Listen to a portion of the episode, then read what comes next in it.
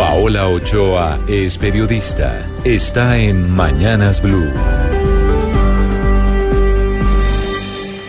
6 de la mañana, 23 minutos y en plena Navidad y en medio de Tutaina, Tuturuma y una vez ya acordado el aumento del salario mínimo de 6% para el próximo año, lo que muchos se preguntan ahora es qué va a pasar en materia económica el año entrante y cómo le va a ir al bolsillo al próximo año, dependiendo obviamente de cómo se alineen los astros para el resto del planeta y para los colombianos. Sobre todo ahora que las bolsas mundiales se están desplomando de nuevo, que Wall Street acaba de tener la peor semana en siete años, que el petróleo se está derrumbando y está a 45 dólares, su nivel el más bajo en 15 meses, que el precio del dólar está disparado y a punto de llegar a los 3.300 pesos y que soplan vientos de una recesión global para el próximo año producto de las guerras comerciales, de la inestabilidad política en varios países y de las altas tasas de interés en muchos lados, lo que podría empeorar los mercados y socavar los bolsillos de todos los consumidores, en especial de los norteamericanos, que son los principales consumidores de productos y servicios del globo terráqueo, incluidos, por supuesto, los productos colombianos, pues Estados Unidos sigue siendo el principal destino de las exportaciones de Colombia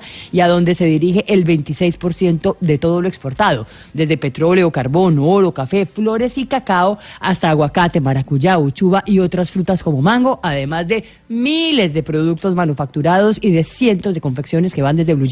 hasta vestidos de baño. Y por eso lo que pase con los gringos es determinante de lo que pase con nosotros los colombianos. Y ahí que las noticias no son muy buenas que digamos, pues varias cosas no están marchando bien en territorio norteamericano, como por ejemplo la venta de vivienda que se viene frenando en los últimos meses, como la inflación, que aunque todavía está bajo control, viene subiendo corte de la guerra comercial con China y por eso mismo la Reserva Federal, que es el Banco Central de los gringos, acaba de subir hace cinco días las tasas de interés por cuarta vez en este año, a lo que se suma también el Brexit en marzo, con lo cual el Reino Unido se convierte en el primer país en abandonar la Unión Europea, una idea que comienza a tomar impulso en Francia, en donde varios grupos empiezan a mover la idea de una salida de la Unión Europea, lo que sería el fin del euro y un desastre para el resto del planeta, pues el 30% de las divisas del mundo están justamente en